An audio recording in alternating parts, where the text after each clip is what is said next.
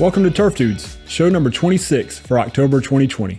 On today's show, we're joined by Dr. Bruce Clark, Director of the Rutgers Center for Turfgrass Science and Extension Specialist in Turfgrass Pathology at Rutgers University. In today's show, we talked to Dr. Clark about how he first got into turf, Dollar Spot's new name, how fertility and cultural practices influence anthracnose severity, and how pH and manganese play a role in turf disease tolerance. Before we get into that, if you want to support the show, you can help us out by subscribing to us on iTunes, Google Play, or SoundCloud. If you have a topic you'd like for us to address, or a person you'd like to hear from, please send it to us at turfdudes at harrells.com. That's T U R P H D U D E S at harrells.com. So without further ado, enjoy the show. Well, Dr. Clark, appreciate your time today. Appreciate yep. your willingness to join us. I know our, our sales team and our representatives around the country have you know, listened to this podcast. Uh, you're, you're one of the guys that they pointed out that they want to hear from. So, so appreciate your time. I was looking into backgrounding myself a little bit for for today, and something that was interesting to me that popped out was that your undergraduate degree is actually in forestry. That so is I'm kind of curious. How did you end up? How did you end up getting into turf initially? Well, I always, obviously I like plants, but you know, forestry are bigger plants. And uh, I took some courses right. actually in plant pathology when I was an undergraduate in a forest management major, and um, I really liked the, the plant pathology part of it. And there was an opportunity to go on to graduate school in plant pathology, so I took that. And then um, when I was finishing up with my PhD, uh, I started getting involved with the turf program here, and um, realized that turf was a fantastic crop to work on. And so I knew nothing about turf when I started, but um, I had some great mentors um, on the faculty here, and I had a really strong background in pathology. So um, the, you know, path- the pathogens are the same. Just have to yeah. learn the system. The system, turf system, is a is a very intensive system to learn. Yeah. When did you start that crossover in, into turf? About around what time? That was probably started over in the uh, in the early '80s, and so uh, you know it's been it's been almost 40 years, but I tell you, it's I, I started off. People used to call me the boy pathologist because I was the youngest person on the faculty. I started 26, and uh, 40 years later, now I'm one of the older person in the faculty. So it's you stay around long enough, it happens. Now you've been on the Rutgers faculty your entire career, correct? That's correct, which is unusual for many people. I realize that, but for me, um, it worked out beautifully. Uh, there were a lot of uh, upward uh, opportunities for me. Um, I, I, joined the faculty in, in 1982, um, and then I became Turf Center director in 1993. Um, and so it just sort of, things just sort of laid out very well. So uh, there's no reason to move. And you look at Rutgers, you look at the research facilities you guys have in terms of for a pathologist. I mean, that's got to have some of the highest, most consistent disease pressure of any other turf areas in the country, I would imagine. No, it's fantastic. Uh, you're you're living uh, in the Mid Atlantic area, which is a vir- virtual cornucopia of turfgrass diseases. It's a it's a it's a turfgrass pathologist dream up here. So, yeah, it's a great place to work, and and I'm, I'm uh, and I'm blessed to work with a, a bunch of really great um, faculty and staff, and so it's been you know extremely enjoyable. Uh, almost 40 years now. Is the current experimental site always been the turfgrass experiment station? That's an that's an interesting question. The answer is no. The short answer is no, but it has not moved far. Uh, originally, when I first came on board uh, in um, in 1982, um, the the original site was of the turfgrass farm was actually right on campus. Um, that now is a is a huge parking lot and greenhouse complex, and so that all moved over um, in the 80s when I first got there. Moved over about a mile away from campus, so we have uh, we have two major research farms. One is about a mile from campus. It's a 37 acre farm. And then we have almost a 200 acre farm, which is about 40 minutes south in Freehold uh, or Adelphia. So we have very nice facilities that are really close by. I'm, I'm curious. Um, you mentioned that turf being a great platform for uh, pathology research or a great system for pathology research. What in particular makes turf such a unique or a good a good crop for pathology research versus say forestry or crops or any other well, I think you know all the crops offer opportunities. Um, you know, turf is nice because when I I was actually trained in in ornamentals, uh, you know, trees, shrubs, Um, I did I did a good deal of work with agronomic crops, potatoes, tomatoes uh, as well. Um, but you know, when you're dealing with ornamentals, there are just hundreds of different ornamental plants, and so you have to learn. There's a lot of different diseases to attack them. On turf, you you only have a, a handful of species, and so uh, you can focus really intensely on on on that. And plus, I think one of the the the most enjoyable opportunities for me was working with turfgrass managers because for the most part they're extremely interested in what you have to say. They read a lot, um, and if they trust you, they they pretty much follow your recommendations. Uh, whereas you know farmers often uh, they don't do that because they they don't that you know they don't take your recommendations because they they don't do it that way. Uh, you know historically, and uh, so I. I think to a large extent, it's just um, a great group of people. The turf industry has, you know, many of those people I count as my close friends now, and and so it's it's a real true partnership with with many universities, not just Rutgers. I think that's true for turf throughout the country. I agree. Let's uh let's kind of shift gears a little bit and get in towards some of your actual research that we want to talk about today, some of the meat and potatoes of today's conversation. One paper or article in, in particular, and this one's accessible by any, anyone through golf course management. It was a Anthracnose Best Management Practices paper uh, that you published alongside a few co-authors a few years ago. And in that paper, you outlined a few different best management practices as it related to cultural practices, as it related to fertility, fungicide applications, um, and wrapping all the kind of everything that we know about all those different different practices. With that kind of as setting the stage, what are the most important practices in your mind that a superintendent can implement on their property to limit anthracnose severity? Well, I think anthracnose is probably a, a poster child, if you will, for how um, you know anything that weakens a plant will enhance uh, anthracnose. Um, it's a major issue on annual bluegrass. It's also a problem on bentgrass, um, and we started that work uh, back around uh, the the turn of the century, essentially uh, 2000 and um, and that work was done not only at Rutgers with Dr. Jim Murphy, who's an agronomist, and myself, and our graduate students, but that was a, a collaborative effort by 12 different universities, including the University of Guelph in Canada. And so we we had two very large uh, multi-state research projects over a period of 10 years, and collaboratively uh, put together what I think is an excellent set of best management practices for turf managers to follow today. And those those main cultural practices uh, focus on fertility. Uh, it focuses focuses on irrigation practices, uh, top dressing practices, uh, and mowing practices. And those four areas are are key to a successful anthracnose management program. Specifically, what was interesting before we get into some of the more, I guess, the chemical inputs and the fungicide inputs, in terms of uh, cultural practices, uh, a lot of the premise of the paper mentioned that there was I guess, an association with top dressing and increased anthracnose severity. And it seems that you guys found more so that decreased, or excuse me, regular top dressing led to decreased anthracnose severity. Yeah, exactly. I often joke with people that that was probably, and I think it was the biggest surprise in my career, because all the common knowledge at that time uh, pointed to the fact that uh, if you have anthracnose, you know, we recommend you did not top dress because everyone thought it would increase disease. And so when Dr. John Inguagiato, who's currently the turf pathologist at University of Connecticut, he was uh, he was a graduate student with Jim Murphy and I uh, back around 2004, 2005.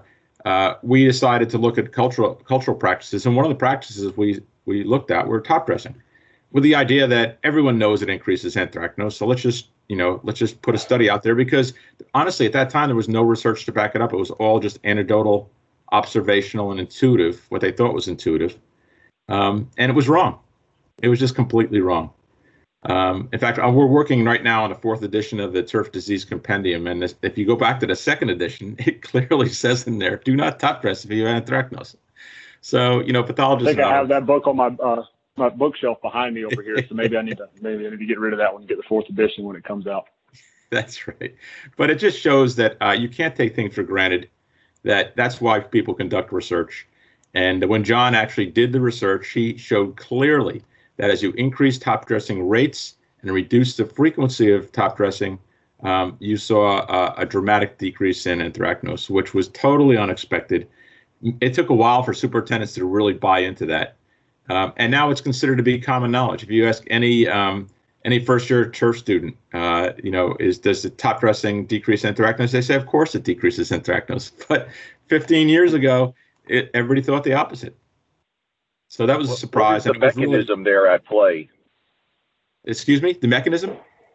Yeah, that's yes, sir. That's a, that's, that's a great question. Um, you know, the mechanism basically is thought to be uh, twofold.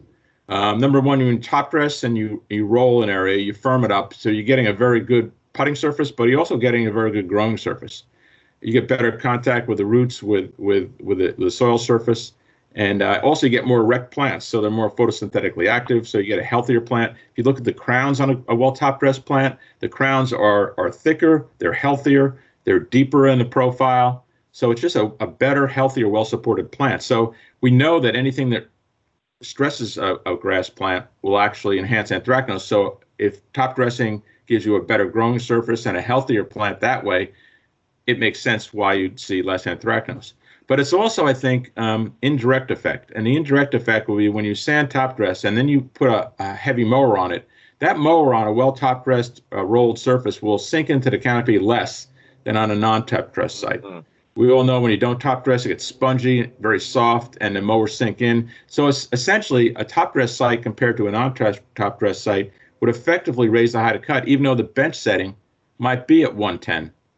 Uh, it's just high. It's not sinking into the canopy as much. So we know that that's the one thing we did know when we started this work 20 years ago that low mowing heights would enhance anthracnose.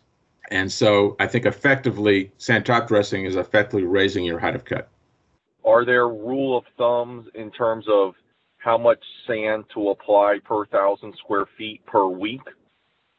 Yeah, that, that's a good question. It obviously would depend, I think, on on the on the putting green.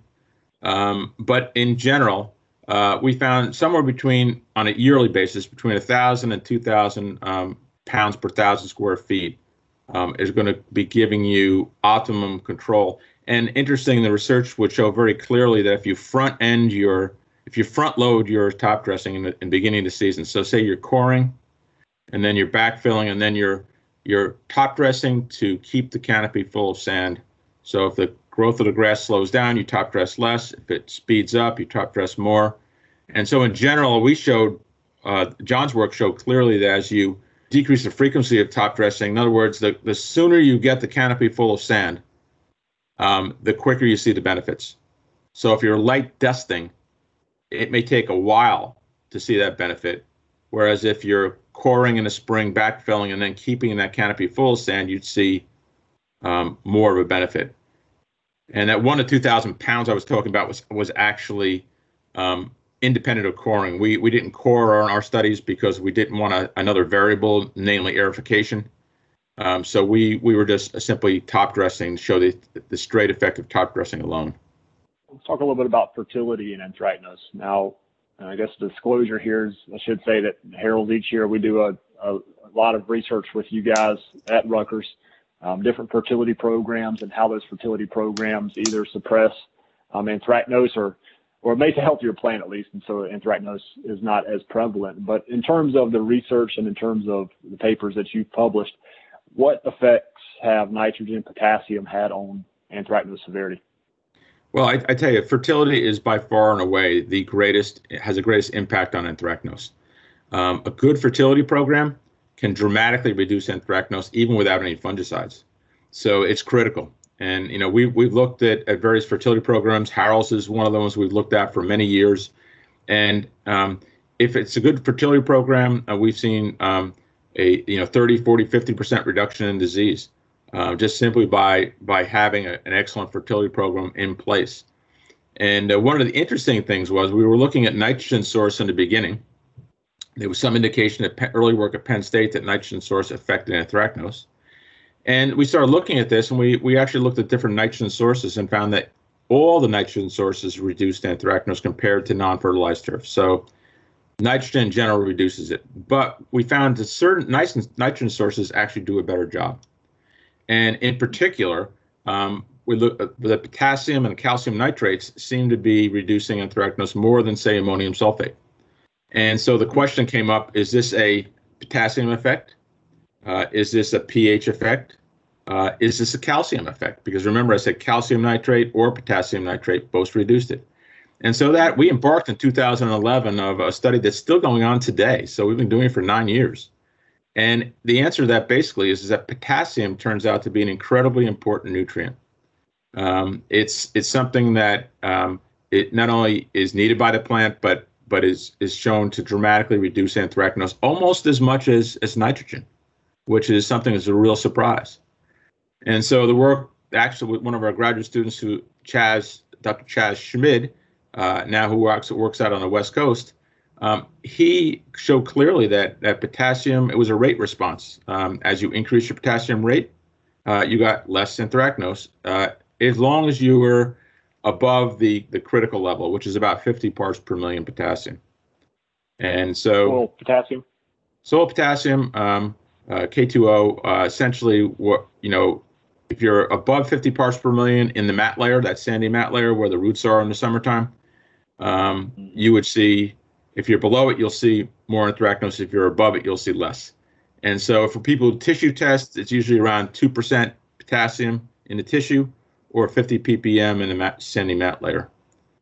And the interesting thing is, is that a lot of people will take soil tests. They'll, they'll put a soil probe in the ground. They'll go down, you know, say five inches, and send it off to a lab, and the potassium comes out sufficient.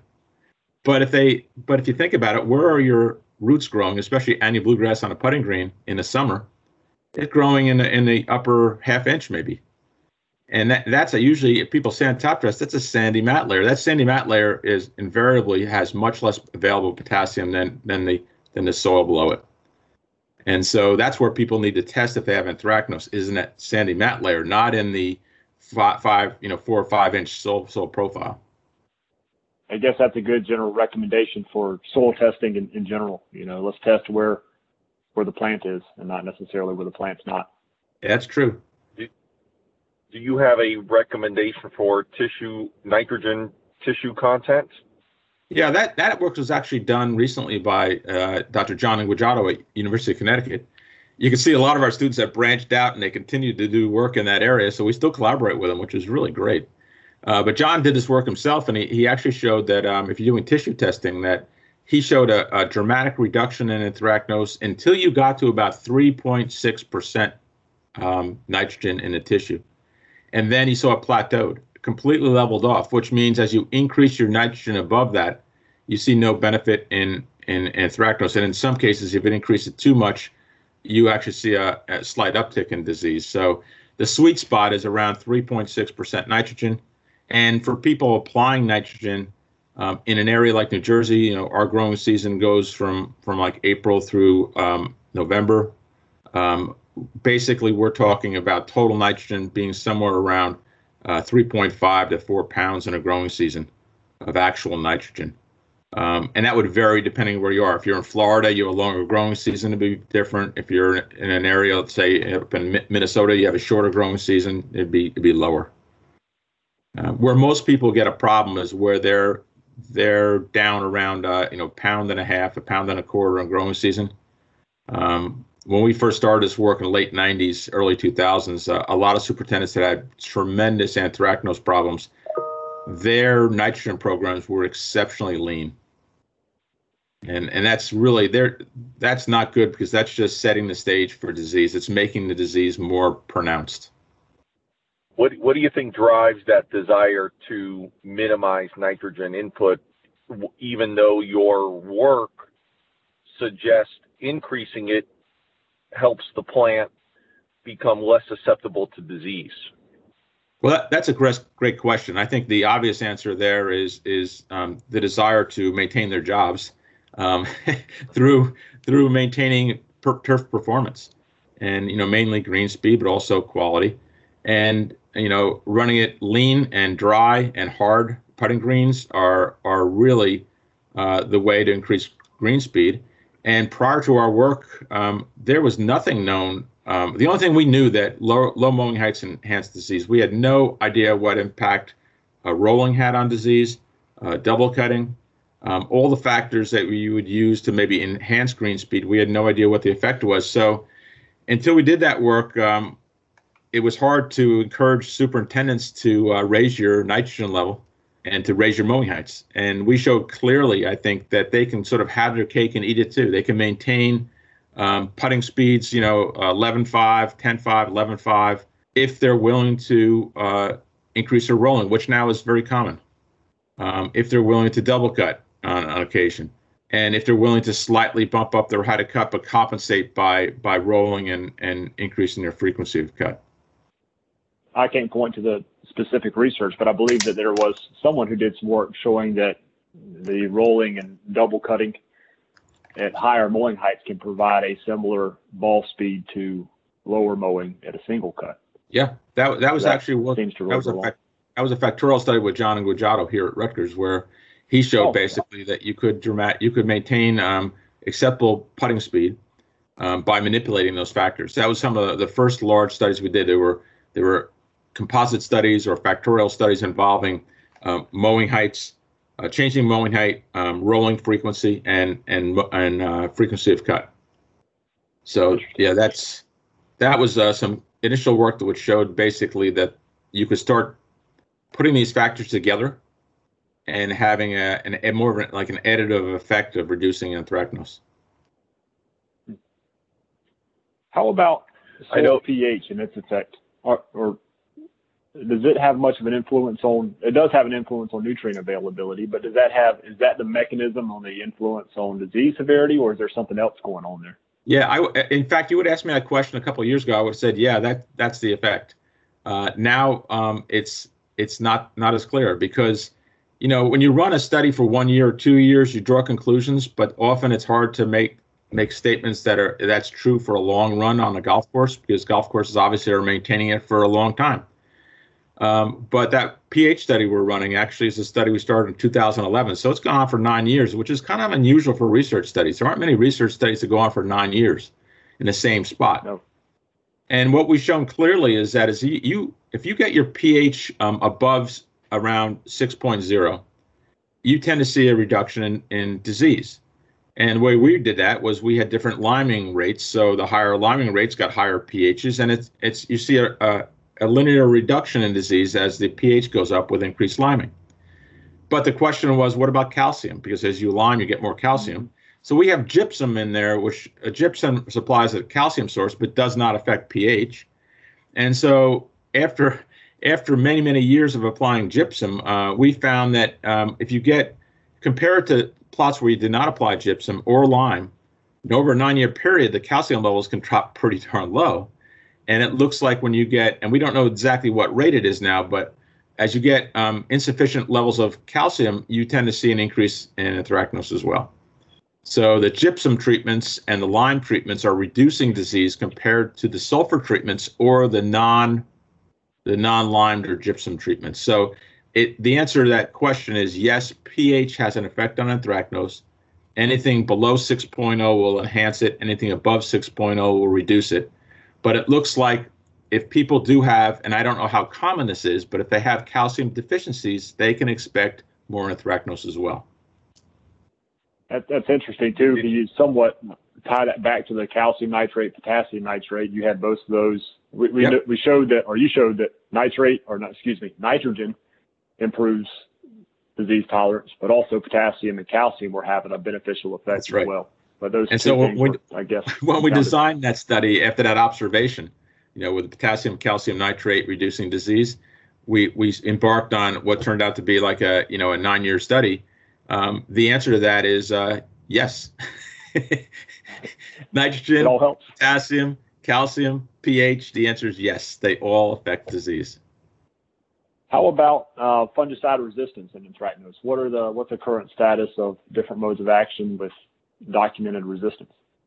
Oh, fungicide resistance. Yeah, um, that's that's been a challenge. In fact, um, when we first started the work in 2000, uh, there were we didn't know a lot about the chemistries that would really suppress anthracnose, and um, we did know uh, that when the strobies were released, they were they were very effective anthracnose materials. Uh, your azoxystrobin, and um, and and all those uh, those products in the in the QOI groups. And we started noticing, though, as people use these and maybe overuse these to control anthracnose, that they weren't getting control anymore or weren't getting very good control. and and that you know paper came out not soon after that showing that yeah there was definitely um, uh, documentation of strobilurin resistant um, Colletotrichum isolates out there. Um, but and the same was true with um, with um, the benzimidazoles, uh, T-methyl and uh, and uh, Benomyl at the time, you know, Tersan 1991 back in the in in the 70s and 80s. Um, but so we have resistance to the benzimidazoles. We have res- in many courses. We have resistance to the strobies on many courses. And we have reduced sensitivity to some of the DMIs on some courses, not as widespread and it's not as dramatic. So that's a problem. And so we started looking at other chemistries that would suppress and, and started looking at the benefits of tank mixing and rotating these chemistries and found that there's about 13 chemistries, fungicide chemistries, that will suppress anthracnose, some more effective than others. And there are resistance issues with at least three of them, three groups. Um, there's government restrictions on chlorothalonil, so that's a you know that's a nitrile group. So you have four chemistries that you you have issues with, and so most of our work has been geared at looking at rotating the chemistries, tank mixing these chemistries to reduce the potential for resistance and and maintain or improve fungicide efficacy. And actually, tank mixing with our work clearly shows um, that it it enhances control. So enhances control in resistant populations? It enhances control in resistant or non-resistant populations, and I think the answer, the reason for that is it's pretty clear. Uh, if you ask any pathologist, uh, you know, if if they get a sample from a golf course, where they are they likely to pull out one isolate, uh, one strain of, of the anthracnose fungus, or multiple? They'll all say multiple. And some of the and those strains, if you say I pull out 12 or 13 strains from uh, your golf course putting green, um, each one of those strains, if I put them on a petri dish, will have probably a different level of susceptibility to these different chemistries. So uh, that's why tank mixing, I think, broadens your control of the different isolates in your in your putting green. How how many different modes of action would you suggest they you you implement in a season for a given uh, pathogen? Well, you know that's that's that's a good question. I think it's a hard answer. Um, I, the way I approach this is basically I don't look at anthracnose um, alone. I look at a, a, broad-based program, and so I'd ask the superintendent, you know, to tell me what are your major diseases you're concerned about, and when did it typically occur, and then I try to put fungicide groups or chemistries in to suppress the diseases uh, on a preventive basis when they're likely to occur, and then I try to mix and match and rotate so that I'm getting control of all these diseases. And by rotating, I'm also reducing the potential for resistance for not only anthracnose, but also dollar spot and, and other diseases where we've had resistance too. So it's a global approach for an overall program that first and foremost controls your major diseases, but second also does a very good job of rotating products or tank mixing so we don't have as much of an issue or concern with with fungicide resistance. Plus, many of these new chemistries, like the SDHIs, um, these products have limited, they have restrictions which limits the number of products, you, number of applications you can make in a growing season. So, and that's not just for your target disease. That's if you use an SDHI, you have limits of how many times you can use it on the golf course for any disease. And and really where the fertility programs work into this is is really important. I mean, you cannot control these diseases, particularly anthracnose, with fungicides alone, and we proved that back in the 90s and, and 2000s. Uh, you, we had people throwing the kitchen sink at these at anthracnose, and they just couldn't control the disease because their cultural practices were not where they needed to be, particularly fertility. And I can honestly tell you that some of the work done by one of our previous students who just graduated, James Hempfling, who now is on West Coast working for for Bayer, actually um, showed very clearly that he could reduce um, fungicide use 80% on a consistent basis over three years just simply by having the, the BMP practices in place. Good fertility, good nitrogen, good mowing practices, good top dressing practices, and these these cultural practices stack. You know, good fertility program stacks on top of good top dressing program, stacks on top of a good irrigation program, stacks on top of a good PGR program. So you get to the point where if you have no, you have the, the non BMP program versus the BMP program without fungicide. Uh, it's like an 80% reduction. Uh, if you put, mm-hmm. and then when you put fungicides in that, you can get complete control with with minimal fungicide use. So it takes the the typical mentality of I'm going to use fungicides to keep my diseases in check, and it turns it upside down and says I'm going to use good management practices to keep my disease program in check and use my fungicides to complete the job. Excellent. Interesting. Let's um talk a little bit about take off patch. I've received a couple of questions about that specifically in the last couple of weeks or so from our from our guys in the field. I guess it's the time of year folks are thinking about disease issues that they've had maybe in, in 2020 and you know what can they do to prevent the same issues from occurring in 2021. Uh, specifically as it relates to take all patch, what are your general management guidelines for for take all going into the fall and into next spring?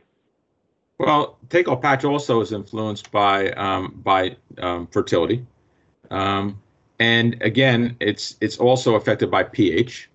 Um, we know that take all patch is, is worse at higher soil pHs. pHs uh, above say six five. Um, if you have very high pHs, say pHs in upper sevens or eights, it, it indicates you have a lot of available lime, free, you know, free lime, calcium carbonate, mm-hmm. um, and it's very difficult to lower the pH. Um, but in, in soils where they're they're not highly buffered, where you can do that, it's the ideal target pH is try to get your pH around 6.0 to reduce take all patch and also diseases like summer patch. Um, what we found out working, um, looking at some of the literature on wheat, where take all is also a problem. It's a different species of of the Gaeumannomyces fungus, but it's closely related. Uh, on wheat, they've shown clearly that that manganese can reduce uh, the severity of take all on wheat. So we looked at that that information. We designed our own studies in around 2003, 2004, 2005, and Dr. Joseph Heckman at Rutgers, he's the, soil fertility person, did some work with me, and we showed clearly that you could reduce your anthracnose. I'm sorry, your take all patch um, tremendously uh, with the application of manganese, uh, available manganese as a foliar spray. Um, now, were the would you classify manganese deficiency, or are you looking more at tissue manganese, or looking more at soil test manganese? Yeah, and, and I, would have to go back in and look at that. That's been that's been like 17 years since we did that work. But the the I think the clear the clear it was clear to us that um, you had to apply the manganese as a foliar spray. You couldn't apply it as a granular mainly because the granular applications could get tied up in the soil because the fungus lives on a root surface. The fungus can convert available forms of manganese to unavailable forms for the plant. And so the way to get around that was to use a, a foliar soluble application. And as long as it gets into the plant, you know, we found uh, applying uh, as little as two pounds of, of manganese, elemental manganese per acre, not per thousand two pounds of elemental manganese per acre was enough to actually reduce so a marked reduction in anthracnose. And the time to get it into the plant was in the spring at green up, because that's when the fungus was most active. That fungus is active in the spring and the fall. So basically you wanted to get it in there before the plant starts to show show symptoms that that kind of leads me to my next question. You said spring and the fall. As far as fungicide applications go, if someone's going that route, can fall applications of fungicides for take all patch provide a benefit the following spring and into the summer? Yeah, I think they can. And in fact, um, where people have had a minimal problem with take all, usually most people would just uh, apply a green up, apply a fungicide at green up. Um, but where people have had historical problems, and you know they might have really high pHs. They can't get the pHs down. Um, they know it's going to occur every year. Uh, that's where I think fall applications will help, and in particular where the winter is not all that cold.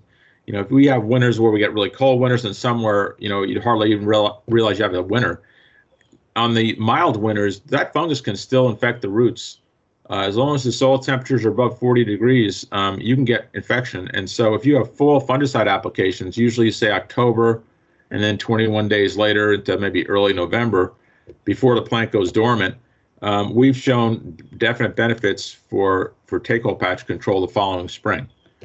Um, so our recommendation for people who have historical problems with take-all is uh, two applications in the fall, uh, usually somewhere around starting around mid-October, 21 days later, a second application, and then following it up at green up with an application again, and then 21 days later. And so it's it's a series of four applications, but they're split two in the fall and two in the spring. Is there a particular class of chemistry that's more effective than another? Yeah, it's basically boils down to two main chemistries, um, and that would be the strobes uh, and the DMIs. Um, there's there's also some work to show that um, that the benzimidazoles also suppress that disease.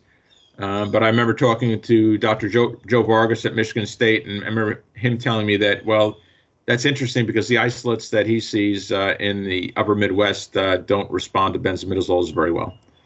So, but I think the two that everyone agrees um, works well would be the strobes and also the DMI fungicides. And, you know, so you can apply that on a rotating basis you could even tank mix these. And there are a lot of products that are available today which are actually pre-mixed formulations of, of those two chemistries.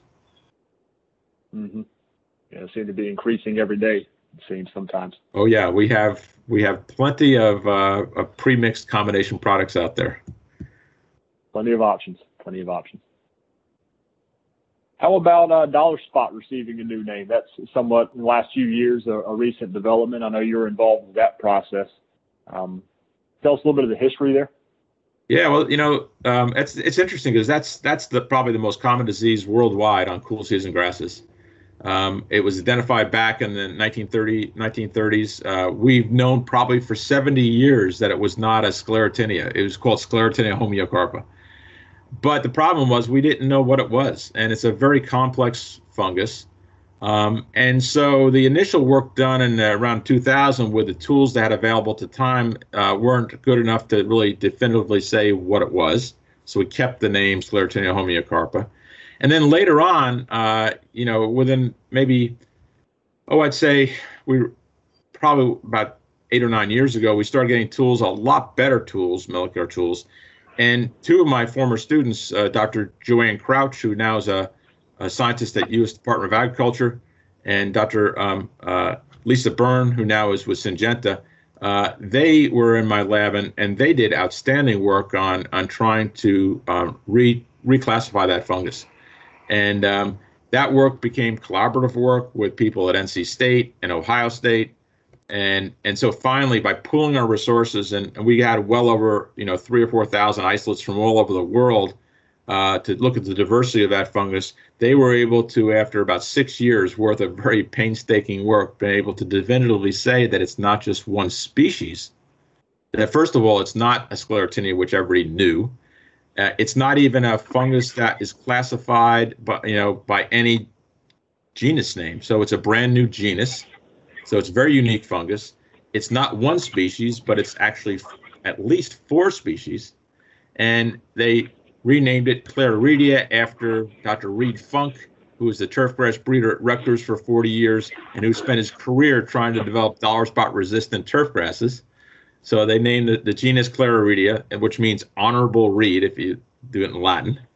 And the species name, the most common one, is Jacksonii, which is named after Noel Jackson at Rhode Island. He spent his career as a pathologist working on dollar spot control, which is very appropriate. Um, and then the other three species uh, are actually less common. And it turns out basically most people were freaking out when we said there are four species. They said, "Oh, how can I deal with this? You know, making it more complicated."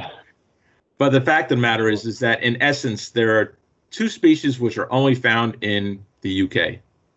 Okay, one we call Clarireedia uh, homoeocarpa after the, the, the the original species name of the fungus, and that's found on primarily red fescue.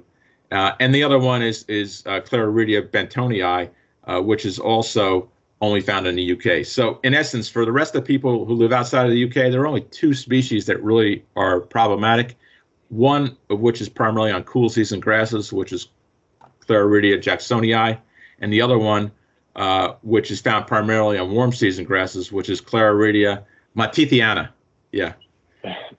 In essence, turf managers can calm down a little bit because if they're dealing with cool season grasses, they're pr- pretty much just dealing with Clarireedia jacksonii. If they're dealing with a warm season grass, they're dealing with the monteithiana. Now there there is some speculation, I guess, amongst turf managers that the dollar spot that attacks in the spring may be a little different than the dollar spot that attacks in the fall. Is there any speciation there, or is that just just different different effects in different seasons? No, that's a really that's a great question because I've always felt that, and in fact, if you talk to most superintendents, they'll tell you that their dollar spot they get in in the fall usually is a pitting type of dollar spot. It goes right down to the ground very quickly, whereas the dollar spot they get in the springtime, it tends I won't say superficial, but it tends to be not as it doesn't burn down into the into the roots as quickly. And also, I think if we over the years, um, if I apply fungicides on our research greens, I get no control with benzimidazoles on our research greens. We have benzimidazole resistance for dollar spot. But if I apply benzimidazole in the fall, I get control. So I, it shows you that there are probably different strains that maybe have different temperature requirements, different temperature optima, um, and maybe the fall are a little cooler weather strains, and they might be a little different. Now, whether they're different species, um, that remains to be seen. I tend to doubt that. I, I would assume maybe they're they're races or or substrains, subspecies, but I'll leave that up to the to the molecular taxonomists. The bottom line is, I think you're correct. Uh, the visual appearance is different in the field. The way that the the pathogen um, causes damage, the damage often looks different, and so I think superintendents are very cautious about how they're applying fungicides and do they have a, have to have a different fungicide program in the fall versus the spring? And we're still working on that. Um, i think basically uh, that's the reason why about five years ago at rutgers we started doing a full dollar spot uh, screen for our fungicides because the question came up our recommendations from our spring and summer fungicide programs are they appropriate or just as good for the fall? We didn't really know uh, for the most part, I think they are. There are certain chemistries. I'll give you a good example, like Secure, which is a contact fluazinam. That product, fluazinam, tends to be very, very effective in the fall. It's effective in the spring, but it tends to be particularly effective for us in the fall. So there are some nuances that I think there that you can probably tease out of the research where general programs from the spring, summer are also effective in the fall, but maybe the fall there are some nuances to tweak your programs in the fall. Yeah, it's interesting. Fluazinam being one, I guess sounds like T-methyl being a, another, at least in your your area. Yeah, I don't want to say that people can use T-methyl in the fall and get control. I'm saying we actually have seen that in our research green, and that may be a very limited response, uh, but it's an indication that I think you have differences from your spring and fall dollar spot outbreaks. I don't want people running out there and applying T-methyl and saying I don't get control. So what's going on? You know. that is not a Dr. Clarke approved recommendation. That is noted. it's an observation. observation. Observation. Going back to you mentioned in, in, the early 2000s the tools that were available, and just kind of curious as it relates maybe specifically to to Dollar Spot, but just in general in your career since you've been uh, at Rutgers since the 1970s. Is there something you could point to and say, hey, this is our one major advancement or one major tool that we have at our disposal that has helped us advance turf disease management more or understanding of turf disease more than any other advancement or technology technique whatever it may be? Well that that's a hard one to, put my finger on but i will say this um, we have available to us a tremendous um, increase in scientific research that was going on over the past 40 years. Now, superintendents, turf managers, sports field managers have accessible to them information that we didn't have back in the 70s. Um, so we know a lot more about it. We now have disease forecasting systems. It's not unusual to see people have weather stations that have, you know, disease predictive models. They can they can go to things like Greencast online um, and and get disease forecasts. So superintendents or turf managers have information more accessible so they can do a better job of planning their fungicide applications. We also now know that good fertility programs are critical to disease control. And so I think turf managers are much more uh, attuned to making sure they're they're following best management practices, and that translates into better fungicide control and less fungicide use. So I guess I would have to say just the availability of rapid availability of information through the phones, through the internet. Where in the 70s, you got to realize they didn't have even have computers back there. I mean, you know, basically you had a telephone and you called your friend up or you called up the extension specialist and said, "What can I do?" Um, now people have access to information at their fingertips, which I think is probably the biggest improvement I've seen. Very interesting. Well, kind of that point as far as information availability goes, you and your your team produce a tremendous amount of, of research each year. Um, what's the best way for a superintendent if they're interested in the results of those of your trial work or just interested in generally what's going on what's the best way for them to, to find that information? Well i think one of the one of the best ways i mean obviously i like to drive them to our turf center website which is uh, you know turf.rutgers.edu um, and they can get that information there but they also can go to a general clearinghouse like uh, you know tgif at the michigan state um, you know turf library I mean, that's a fantastic uh, clearinghouse of turf information, which would have all the information I talked about as well. Plus, they can just Google terms now. The Google search engines, Bing and Google, I mean, they can get information at their fingertips very, very quickly. Uh, and then just going, you know, um, accessing like uh, the the articles from the GCSA website and USGA websites, and like I said, uh, it's it's easy, much easier now to get information than it used to be. Speaking of information, are are you or any of your graduate students participating in the ASA uh, virtual uh, meeting this year? Yes, we all are. We're looking forward to that. Uh, haven't done a virtual crop science meeting or ASA meeting before. Um, it'll be it'll be interesting. I'm sure it's going to be very fruitful. A lot of information. The thing I'm going to miss is the uh, is the personal contact and the interactions you get when you're on site. Yep, I agree. I, I do not envy the planners of that meeting to have to scramble and figure out a new way to reinvent that meeting in a couple of months' time.